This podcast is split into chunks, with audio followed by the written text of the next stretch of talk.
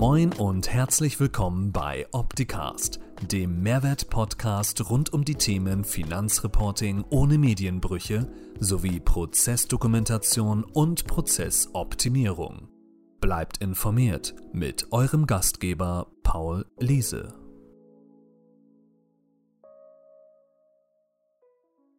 Ja, hallo und herzlich willkommen zur HSP Live um 11. Ich bin nicht alleine. Ich bin der Samuel und aber nicht alleine. Ich habe einen Muttersprachler eingeladen. Hallo Christi, Stefan Dressler. Schön, Servus, dass du da bist. und Grüße um, in, den hohen, in den hohen Norden. Ja, danke. ähm, eine Anekdote ist, ähm, Paul sucht immer nach äh, Begrüßungen aus jedem Bundesland. Ähm, ja, in Bayern sagt man Servus, Christi, Grüß Gott. Das kennt man eigentlich hier gar nicht wirklich, ne? Ja, also bei uns ist es geläufig. Grüß dich. Servus. Servus. Genau. Ja, wunderbar. Ähm, ich, woher kennen wir uns eigentlich? Ähm, wir haben, glaube ich, letztes Jahr, vorletztes Jahr im November, glaube ich, haben wir das erste Mal uns gesehen, zusammen bei einem kleinen Projekt, wo wir eine Verfahrensdokumentation gemacht haben. Und dann haben wir uns, glaube ich, auf der Steuerberater Expo das erste Mal live gesehen in München. Ich glaube, April war das. Ja. In München haben wir uns letztes Jahr live getroffen. Das ist schön, wenn man die Leute endlich wieder treffen kann, nach der Zeit, wo man sie nur im Video kennengelernt hat. Ja, und, ähm, kennengelernt haben wir uns vor zwei Jahren circa oder zweieinhalb Jahren jetzt. Ja, genau. Ähm, kannst du dich mal kurz vorstellen, wer du bist, was du machst? Und die meisten werden dich zwar kennen, aber. Das ist wahrscheinlich zu viel des Lobs, aber danke. Ja, mein Name ist Stefan Dressler, ich bin Wirtschaftsprüfer. Ähm, ich habe äh, mir damals das Steuerberaterexamen gespart und bin gleich in den WP gegangen. Mhm. Ähm, habe hier eine Kanzlei in Traunstein, bin mit zwei Partnern zusammen in der Kanzlei. Wir haben so 25 bis 30 Mitarbeiter, je nachdem, wie viele gerade schwangerschaftsbedingt abwesend sind oder, oder dazukommen. Das ist ja immer nicht so bei dem Haufen, dann passiert das schon mal. Wir bieten Steuerberatung, Wirtschaftsprüfung, alles ähm, von klein bis groß. Wir sind halt so eine typische Landkanzlei. Traunstein hat so 20.000 Einwohner und uns ist eine sehr große Wirtschaftskraft, sehr viel Industrie, sehr viel Dienstleistung. Also eine schöne, schöne Region, um ordentlich Steuerberatung zu machen. Mhm. Genau. Ja, Ansonsten bin ich im, im, Landesverband tätig, ähm, in Bayern, also im LSWB und bin dort im Vorstand, bin in verschiedenen Ausschüssen und auch im DSTV in einem Ausschuss, der sich rein mit dem Thema Digitalisierung des Berufsstands beschäftigt. Mhm. Also spannende Themengebiete und glaube auch bei der Digitalisierung haben wir angefangen, sind dann auch über das Thema Geldwäsche gestolpert. Und ja, genau. da, das war auch ein Hintergrund, warum ich, warum ich gesagt habe, hey, hast du vielleicht mal kurz für uns ein paar Minuten Zeit? Einfach aus dem Grund, wir kriegen immer wieder das Feedback, hey, ihr macht ja auch Geldwäsche. Und hoffentlich nicht. Ja, eine Risikoanalyse für Geldwäsche, genau. Also ich persönlich jetzt nicht, außer wenn ich mal fünf Euro in, mein, in meiner Hose vergessen habe, aber das ist ein anderes Thema. Aber viele fragen halt, hey, ihr habt eine Risikoanalyse in Optitax äh, für das Thema ähm, Geldwäschegesetz. Ähm, für mich ist das Thema neu. Kannst du mich mal abholen? Was, was ist das Geldwäschegesetz? Was, was ist da so interessant dran? Beziehungsweise was ist der steuerliche Aspekt diesbezüglich?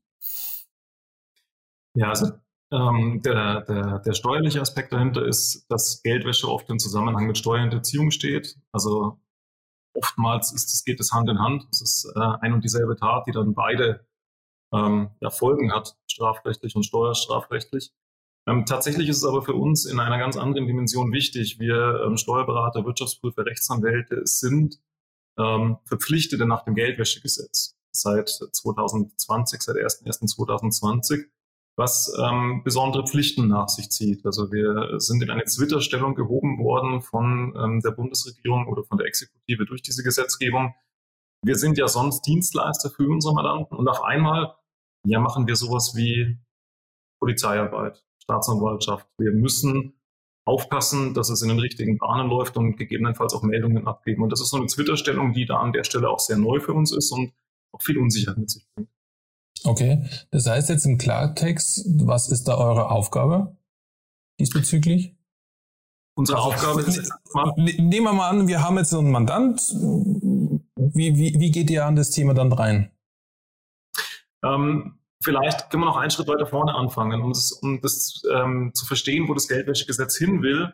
Ähm, grundsätzlich ist es so, dass im Strafgesetzbuch, im 261 Strafgesetzbuch definiert ist, was Geldwäsche eigentlich ist, nämlich die Verschleierung unrechtmäßig erlangter Vermögenswerte. Das ist so die, diese Legaldefinition, die im, im Strafgesetzbuch steht. Und ähm, das bedeutet, Geldwäsche ist immer schon passiert, während mhm. das Geldwäschegesetz außerhalb vom Strafgesetzbuch eigentlich einen Ansatz hat, der nach vorne geht. Das ist ein präventiver Ansatz. Man will verhindern, dass Geldwäsche passiert. Mhm. Und genau in dem Bereich ähm, sind wir ähm, eingebunden, dass wir Verdachtsmeldungen abzugeben haben, wenn wir der Meinung sind, es könnte etwas Geldwäsche betreffen oder es könnten ähm, Mittel, die aus Geldwäsche stammen, eingesetzt werden. Also wir müssen hier keine Ermittlungsarbeit leisten, aber wir müssen sehr genau hinschauen, mhm. ähm, immer mit einer sehr kritischen Grundhaltung an die Fälle rangehen und gegebenenfalls dann Verdachtsmeldungen abgeben. Das heißt praktisch, ähm, es kann mir passieren, wenn ich nicht kritisch drauf aufpasse oder kritisch hinterfrage oder nachfrage, dass ich da vielleicht verantwortlich gemacht werde. Habe ich das richtig verstanden? Ja, also es gehört zu den allgemeinen Berufspflichten dazu, dass ich meinen Beruf sorgfältig ausübe. Und wenn mir das, wenn mir ein Gesetz, nämlich hier das Geldwäschegesetz, in mein Pflichtenheft eine Pflicht reinschreibt, die ich nicht ordnungsgemäß erfülle, dann kann ich dafür belangt werden. Na, erstmal gibt es Ordnungswidrigkeiten, die im Geldwäschegesetz selbst drinnen stehen. Ähm, kann ich zu Zahlungen verpflichtet werden. Aber es kann natürlich auch berufsrechtliche ähm, Sachverhalte nach sich ziehen, besonders weil man wissen muss, die Steuerberaterkammern, Wirtschaftsprüferkammern und Rechtsanwaltskammern sind die Aufsichtsbehörden, die die Geldwäscheprävention ähm, oder die Verpflichtungen nach dem Geldwäschegesetz für die Berufsträger hier ähm, prüfen müssen und dann auch überwachen. Mhm. Okay. Ähm, das bedeutet jetzt eigentlich für mich, wenn ich jetzt zum Beispiel einen Mandant habe, woran erkenne ich dann oder gibt es da Indizien dafür, dass ich erkenne, okay, der, der könnte mit Geldwäsche zu tun haben, dass der ein bisschen Schwarzkasten hat oder sowas? Also zum einen ist es so, wir fangen ähm, erstmal an, die Praxis zu analysieren. Also die erste Pflicht besteht darin, sich die eigene Kanzlei anzuschauen und mhm. sich zu überlegen, Bereich bin ich denn tätig? Bin ich überhaupt in einer Branche tätig als Berater, wo ich mit dem Thema Geldwäsche vermehrt in, ja, in Berührung kommen könnte? Also mhm. Geldwäsche ist ja immer ähm, wie heißt es, Erwerb, Besitz und Verwendung kriminal, äh, kriminell erlangter Vermögenswerte. Das heißt, mhm. irgendetwas, was aus kriminellen Bereichen kommt, ähm, wird gewaschen, also wird wieder dem normalen Geschäftsverkehr zugeführt. Und jetzt schaue ich mir meine Kanzlei an und überlege, in welchen Bereichen bin ich tätig. Und ähm, natürlich gibt es klassische Bereiche, wo viel Bargeld unterwegs ist und immer wo viel Bargeld unterwegs ist, weiß man nie, wo es herkommt. Mhm. Und ähm, wenn ich jetzt ähm, viele Mandanten von bargeldintensiven Betrieben berate, dann könnte es natürlich sein, dass ich da erhöhte Sorgfaltspflichten habe. Während gegen, wenn ich mich rein auf Ärzte spezialisiert habe, äh, bei denen alles über die GKV-Abrechnung läuft, dann dürfte da das Thema Geldwäsche wohl eher weniger im Fokus stehen. Also das heißt, ich, ich schaue mir ganz genau meine Kanzlei an, ich schaue mir die Aufträge an, die ich erbringe, auch welche Bereiche ich berate ähm, berate ich viel Immobilienbereiche, gibt es vielleicht erhöhtes Risiko, weil da traditionell viel schwarz gelaufen ist früher. Mhm. Ähm, auch wenn das heute hoffentlich oder Gott sei Dank nicht mehr so ist. Ähm, genau, also ich schaue mir an, äh, was habe ich denn in meiner Kanzlei. Ich schaue mir aber auch die Mitarbeiter in meiner Kanzlei an. Ich muss mir schon überlegen, setze ich die Leute ein, die verantwortungsbewusst sind. Also kann ich denen vertrauen, was hoffentlich in der Steuerkanzlei jetzt nicht das große Thema sein sollte. Das sollten die Leute mhm. schon so mhm. vertrauen. Nein, ähm, das ist also die erste Risikoanalyse, die ich mache und die ich auch dokumentieren muss. Ähm, ist auch ganz wichtig, wenn man über Geldwäsche, äh, Geldwäscheprävention und die Pflichten daraus reden, ist es alles zu dokumentieren und diese Dokumentation auch aufzubewahren. Es gibt gewisse Erleichterungen, wann ich weniger dokumentieren muss. Aber erstmal muss ich an den Punkt kommen, die Erleichterungen zu erkennen und dann muss ich auch das wieder dokumentiert haben, dass ich diese Erleichterungen anspreche. Mhm. Genau. Der erste Schritt, ähm, Praxis analysieren, ähm, dann ähm, kommt jetzt ein Mandat neu zu mir, also ich habe eine Anfrage und der möchte gerne bei mir Mandat werden. Jetzt ähm, schaue ich mir diese Person, dieses Unternehmen sehr genau an und muss überlegen, kann ich den betreuen? Passt der nicht nur fachlich, kann ich den von meiner Kompetenz betreuen, sondern ähm, ist das eine Person, die aufgrund von dem Risikoprofil in dem Auftrag und in der Person ähm, für mich kein Risiko mit sich bringt. Mhm. Heißt, ähm, als allererstes schaue ich mir natürlich die Identifikation an. Ich bin verpflichtet, alle von mir Beratenden zu identifizieren ähm, bei natürlichen Personen und bei juristischen Personen den wirtschaftlich Berechtigten dahinter zu ermitteln. Und ähm, das schaue ich mir an. Also wer ist die Person dahinter? Kenne ich den? Passt das zusammen? Nimmt sich einen Ausweis und schaut, ähm, ist die Person, die vorgibt, ähm, Wolfgang Huber zu sein, ist der auch wirklich nach dem Ausgang Wolfgang Huber? Ich hoffe, kein Wolfgang Huber ist angesprochen, aber das ist bei uns in Südbayern ein gebräuchlicher Name, von dem her Also ich schaue an, passt äh, der mit seinem Ausweisdokument zusammen. Und ähm, dann äh, gehe ich ins Risikoprofil und schaue, was will der denn machen? Was hat er vor? Und wenn der jetzt sagt, er öffnet ähm, irgendwo hinterm Bahnhof einen Gebrauchtwagen-Standort, äh, ähm, dann ist das vielleicht eher risikobehaftet, ähm, auch wenn ich jetzt keine Branche hier verunglimpfen möchte, als wenn der Physiotherapiepraxis eröffnet. Mhm, mh, mh. Ähm, ich habe jetzt gelernt, mit, dadurch, dass ich mich jetzt immer mehr damit beschäftige, bei dem Thema Geldwäschegesetz, ähm, da gibt's auch sozusagen eine Abfrage, ist es eine politisch exponierte Person oder nicht? Beziehungsweise das Unternehmen einer von den Geschäftsführern eine politisch exponierte Person. Das bedeutet jetzt, wenn ich das richtig verstanden habe, man fragt da im Prinzip ab, hat der, ist der irgendwo auf eine Blackliste drauf oder nicht? Habe ich das richtig verstanden? Ja, ähm, im Prinzip schon. Ich würde es nicht Blackliste nennen, sondern nennen wir es PEP-Liste, also politisch exponierte Person. Das klingt mhm. etwas neutraler. Blackliste klingt ja schon so, als wäre da irgendwas dahinter. Und es geht an der Stelle auch gar nicht darum, ob die Person, ob in der aus ihrem Verhalten raus ein Risiko passiert, sondern politisch exponierte Personen sind einfach grundsätzlich mal Leute, wo es immer wieder andere gibt, die sie in was involvieren wollen. Also mhm. passiv. Mhm. Ne? Geht es nicht aktiv von denen aus, sondern geht es eher um das Passive. Und insofern ist da natürlich ein größeres Risiko, diese Leute zu betreuen, weil es ja immer wieder sein könnte, dass äh, die in was hineingezogen werden. Mhm. So sogenannte Drahtzieher oder kann, kann ich mir das so vorstellen? Oder auch einfach nur Opfer. Oder nur Opfer, ja okay. Sein kann ja auch sein, dass die einfach nur aufgrund ihrer Situation vielleicht auch ausgenutzt werden. Also da, mhm. äh, und natürlich auch im Einfluss stehen ähm, gewisse, man sieht das ja, in Bayern hatten wir die Maskenaffäre und Corona, ähm, auch immer wieder gibt es halt schwarze Schafe, die ihre Situation oder Position dann auch ausnutzen können. Mhm. Wenn, kann ich mich darauf bewerben auf so eine Liste oder wie können wir da aufstehen?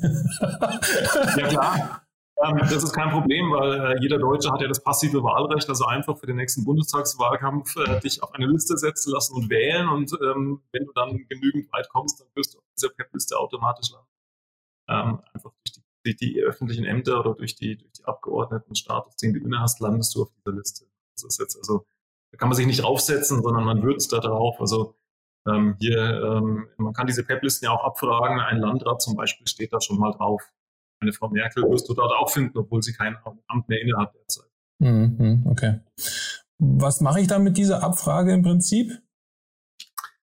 Ja, die, äh, die ergänzt mein Risikoprofil. Also das ist für mich einfach wichtig zu wissen, was für ein Risikoprofil ist drinnen, ähm, wie sorgfältig muss ich diese Geschäftsbeziehung überwachen, wie sorgfältig muss ich auch mit dieser Geschäftsbeziehung umgehen und vor Dingen die Aufträge, die in dieser Geschäftsbeziehung ich dann abwickle, wie sorgfältig muss ich die überwachen hinsichtlich dem Geldwäschegesetz, Vorgaben, ähm, damit ich da ein bisschen genauer hinschaue vielleicht. Das ist wichtig fürs Risikoprofil und die Abfrage speichere ich, das, ähm, das Ergebnis speichere ich in meiner Akten und muss das dann mindestens mal fünf Jahre aufbewahren nach dem Geldwäschegesetz oder sollte es halt äh, mit dem normalen Steuerakte sein, dann auch länger. Mhm. Okay. Jetzt haben, also jetzt habe ich mein Risikoprofil. Jetzt mache ich im Prinzip eine Risikoanalyse. Wie gehe ich da am besten vor? Also hast du, wie, wie handhabt ihr das eigentlich?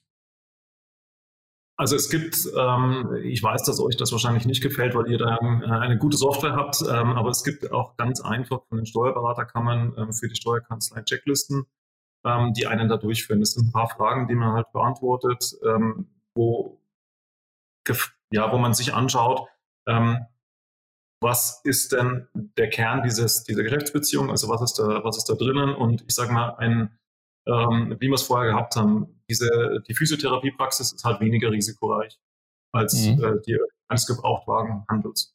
Mhm, mhm. Ja. Und das ist im Prinzip, wie, also wenn ich mir das jetzt vorstelle, ich kann da die Branche eingeben, genauso wie jetzt bei uns wahrscheinlich. Man gibt da die Branche ein, man, man gibt da, ähm, was ist das für eine Person? Ist der politisch exponiert? Ja, nein. Also im Prinzip so wie bei uns in Optitax. Wir werden ja auch da später nochmal äh, eine Sendung machen, wo wir auch mal Optitax das nochmal vorstellen. Geldwäschegesetz. Wie funktioniert das? Weil die, Re die Resonanz, die ich jetzt diesbezüglich bekommen habe, ja, es ist gut, eine Hilfsmittel zu haben, aber eine Dokumentation, eine detaillierte Dokumentation schützt mir noch mehr. Kannst, wie, wie siehst du das? Ähm, ja, also es ist, gilt ja immer der alte Grundsatz, wer, wer schreibt, der bleibt. Ähm, also definitiv ist es so, was ich dokumentiert habe, kann mir später niemand vorwerfen, ich hätte das nicht angeschaut. Und ja, ja. warum ich diese, also diese Checklisten der, der Steuerberaterkammern sind sehr gut, die decken auch alles ab. Ähm, ich persönlich finde nur eine Software, in der ich mich selbst bewegen kann, in der ich alles an einem Platz habe, in der ich weiß, wo es liegt und die mir vielleicht auch sagt, was mir noch fehlt, ähm, die erleichtert mir die Arbeit ungemein. Also ich muss ja mhm. nicht das alleine händisch machen, wenn ich gewisse Vorgaben schon vorgelegt bekomme oder schon vorgegeben ja. bekomme, Strukturen, an denen ich mich entlanghangeln kann. Das ist, das ist sehr gut. Ja.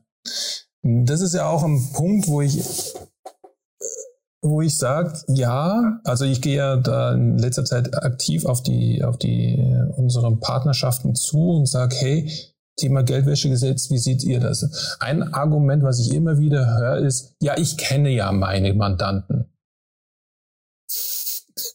Ja. Allerdings bin ich persönlich der Meinung, ja, ich kenne sie zu einem gewissen Grad, aber trotzdem könnte mir ja was auch komisch vorkommen.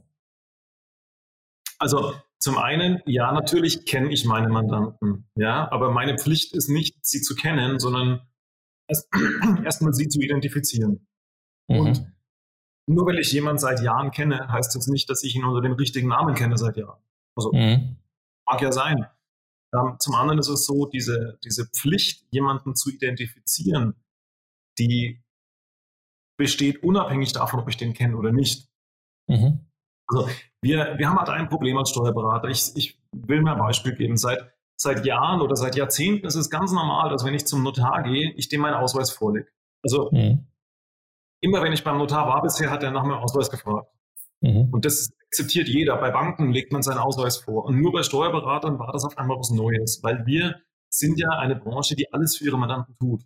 Und wir sind ja die Vertrauensperson. Und auf einmal sage ich einer Person, die sehr, sehr viel Vertrauen zu mir hat, zeig mir mal bitte deinen Ausweis. Ich muss wissen, dass du das wirklich bist. Das ist eine blöde Situation, in die wir uns da gebracht haben. Mhm. Ähm, die haben wir uns aber nur gebraucht, weil wir es jahrelang nicht gemacht haben, weil wir jahrelang Best Friend gemacht haben. Aber mhm. tatsächlich haben wir halt eine besondere Rolle. Und ähm, ja, auch wenn ich die Leute kenne, dann identifiziere ich sie halt schnell. Mhm.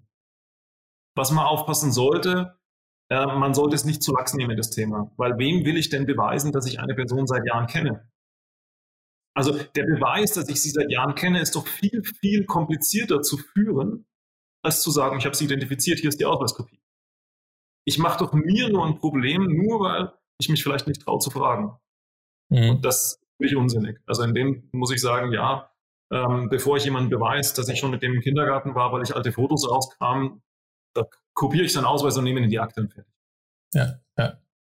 Und so habe ich halt den Vorteil, wenn ich das genau dokumentiere, dass ich ja auch irgendwann, wenn ich jetzt zum Beispiel, ich habe ja gelernt, dass zwei Prozent aller Steuerberater von der Steuerberaterkammer überprüft werden. Ist das korrekt? Das, also die Zahl kann ich nicht bestätigen, das weiß ich nicht. Ähm, was ich weiß, ist, dass es eine, ähm, eine spannendere Prüfung ist seit äh, letztem Jahr. Weil mhm. bis Mitte letzten Jahres war es zumindest in Bayern eine Prüfung, die rein auf eine, eine Checkliste beruht hat. Also man hat das ähm, von München aus, hier unsere zuständige Kammer aus München hat die uns geprüft und Steuerberater und hat Checklisten geschickt und wir haben das alles im postalischen Dialog gelöst. Ähm, Während es heute so ist, dass die einen Auditor rausschicken. Also da kommt jemand in die Kanzlei und prüft das System. Okay. Da ist es gut, wenn man das dann irgendwo auch parat hat. Was naja, nicht nur parat hat. Also als Prüfer, ich bin ja selber Wirtschaftsprüfer, ich sehe als Prüfer sehr genau, ob jemand nur dokumentiert oder ob er lebt. Mhm. Und ähm, man sollte das Thema nicht nur wegen der Kontrolle, aber man sollte es insgesamt ernst nehmen und sollte seine Prozesse umgestalten, ähm, weil man erkennt sehr wohl, ob eine Dokumentation am lebenden Prozess entstanden ist oder halt nachdokumentiert wird. Mhm. Und darum auch unser Appell, sich dem Thema anzunehmen. Weil ja, nicht nur annehmen. Also ich darf das noch verschärfen. Geldwäsche ist, ist Chefsache. Wenn die Kanzleien ähm, das ist wirklich mein Appell an alle, macht es zur Chefsache, weil nur wenn man von oben herab ist, nicht Lachs behandelt, ähm, man kann die Mitarbeiter nur dann erziehen, das sauber zu machen, wenn man Chef auch selber dem ordentlich Gewicht beimisst. Ja, ja, da bin ich dann komplett deiner Seite. Nehmen wir mal an, jetzt kommt mir was Spanisch vor. Ähm, und ich denke mal, ja, da könnte vielleicht ein Fall von Geldwäsche da sein. Was muss ich dann als Steuerberater machen, beziehungsweise als Geldwäschebeauftragter in der Kanzlei? Da braucht man ja also, nach einer gewissen Anzahl von Mitarbeitern. Ne? Ja, das hängt dann in, meistens hängt es an Berufsträgern. Es ist ja in Deutschland so, wir haben ja ähm, in den Bundesländern Steuerberaterkammern, die zuständig sind. Und die legen fest, ab wann man einen Geldwäschebeauftragten braucht. Ähm, in der Regel sind es, äh, zumindest in Bayern ist es so, und ich weiß von einigen anderen Bundesländern auch, sind es 30 Berufsträger, ab der man einen Geldwäschebeauftragten bestellen muss. Ab 10 Berufsträgern braucht man schon ein Compliance-Management-System dahinter, also da gibt es schon erhöhte Sorgfaltspflichten. Und ähm, vorher bin ich halt als Chef selber. Also da muss ich halt schauen, dass ich das, ähm, das selber das System fahre. Es bleibt mir natürlich frei, gewisse Funktionen zu delegieren, aber solange ich mhm. keinen expliziten Beauftragten habe, sollte ich mich sollte ich mich da selber drum kümmern. Genau, und ähm, jetzt stelle ich zum Beispiel fest, ähm, in der laufenden Bearbeitung, dass mir etwas komisch vorkommt. Ja, das ist ähm, irgendeinen Verdacht, den ich da hege. Dann bin ich verpflichtet, dass ich eine Meldung bei der FIU ähm, absetze. Und ähm, diese äh, Meldung, ähm, die ist eben diese Zentralstelle für Finanztransaktionsuntersuchungen, also Financial Intelligence Unit, äh, FIU, ähm, bei der muss ich die Verdachtsmeldung absetzen. Das, ähm, ich nenne auch nicht, ähm, also ich muss auch nicht mich dem Mandanten offenbaren. Ich darf dem das gar nicht sagen, dass ich eine Meldung abgesetzt habe, sondern ich muss nur diese Meldung dort, dort abgeben. Mhm. Und was passiert dann? Hast du da schon mal so ein Werte oder was mitbekommen, was passiert, wenn da so eine Meldung abgegeben worden ist? Die FIO ähm, ist eine eigene Behörde, die entscheidet dann, ähm, wie und ob sie den Fall weiter verfolgt. Also da, äh, wie die das dann entscheiden, weiß ich nicht, was die dann ermitteln. Ne? Die entscheiden dann, geben sie es zur Staatsanwaltschaft, geben sie es zum Zoll, wie auch immer. Also die, mhm. die ermitteln dann selbstständig weiter.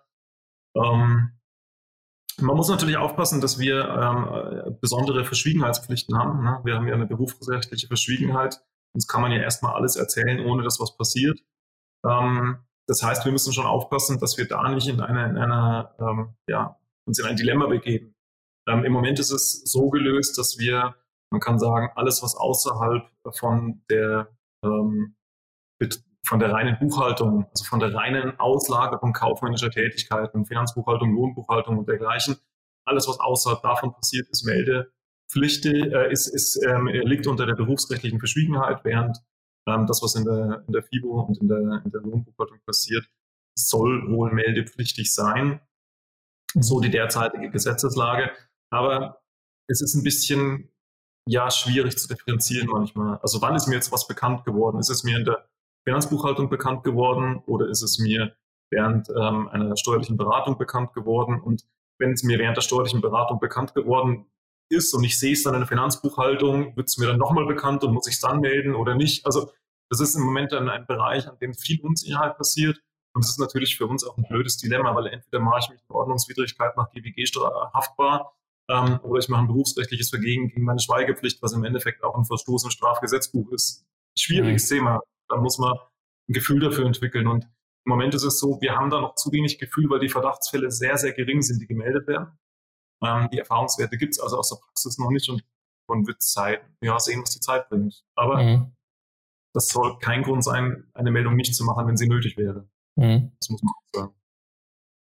Ich glaube, das größere Problem wird sein, oder die Ernsthaftigkeit wird dann, glaube ich, bewusst werden, wenn mal dann Schwarzgeldaffären aufgedeckt werden. Sage ich jetzt einfach mal so. Und man merkt, hoppala, ich hätte es ja wissen können.